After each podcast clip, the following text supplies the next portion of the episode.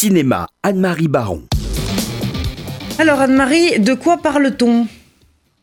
Eh bien, de La Mule d'abord. Alors c'est La Mule, avec La Mule, on va commencer avec La Mule. Rien n'est plus important que la famille. Ne faites pas comme moi. J'ai fait passer le travail avant la famille. Je pensais qu'il fallait avant tout être quelqu'un dans la vie, quitte à être une nullité à la maison.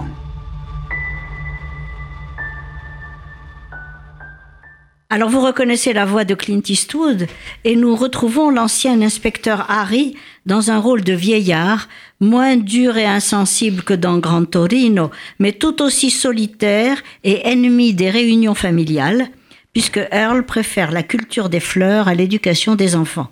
Mais, ayant besoin d'argent, il accepte de transporter de mystérieux paquets à livrer à des individus louches, et il ne s'aperçoit que tardivement qu'il s'agit de drogue et que ses interlocuteurs sont membres d'un cartel.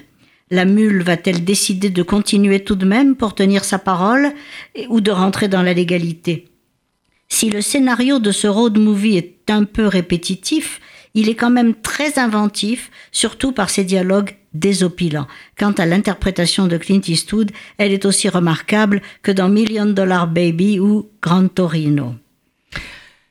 13h, on continue avec le cinéma. Ouais, il y a un gars qui vient d'appeler, un docteur, il cherche un chauffeur. Ça t'intéresse ? Je ne suis pas docteur en médecine. Je suis musicien, je suis sur le point de partir en tournée dans le sud profond. Quel genre d'expérience avez-vous ? Les relations publiques. Verriez-vous un inconvénient à travailler pour un noir ? Vous, dans le sud, ça va causer des problèmes. Alors, est-ce que vous savez ce que c'est que le Green Book ?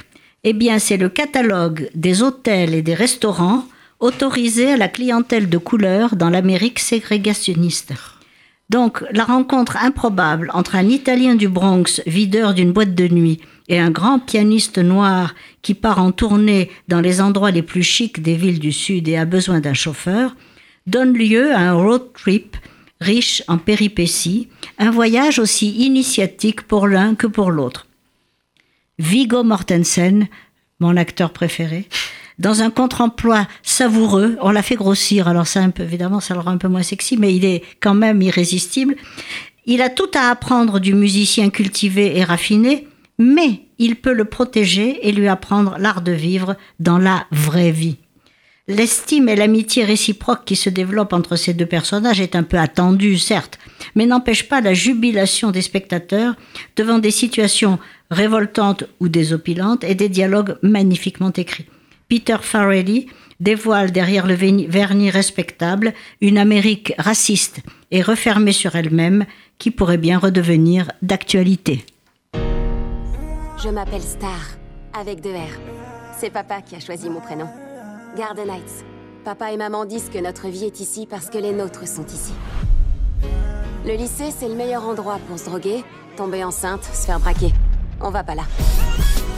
Williamson est un autre monde. Alors quand je suis ici, je suis Star 2.0. Jusqu'à ce que le week-end arrive. Alors c'est encore cette Amérique de la ségrégation qu'on retrouve dans The Hate U Give de George Tillman Jr. d'après le best-seller d'Angie Thomas.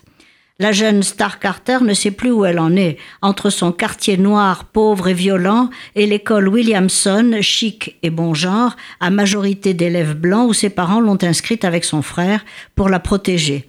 Situation schizophrénique, incarnée par la dichotomie entre son boyfriend blanc, Chris, très amoureux d'elle, et son ami d'enfance Khalil, qu'elle rencontre à une soirée et qu'elle voit assassiner sous ses yeux par un jeune policier, aux injonctions duquel il n'a pas obéi aveuglément.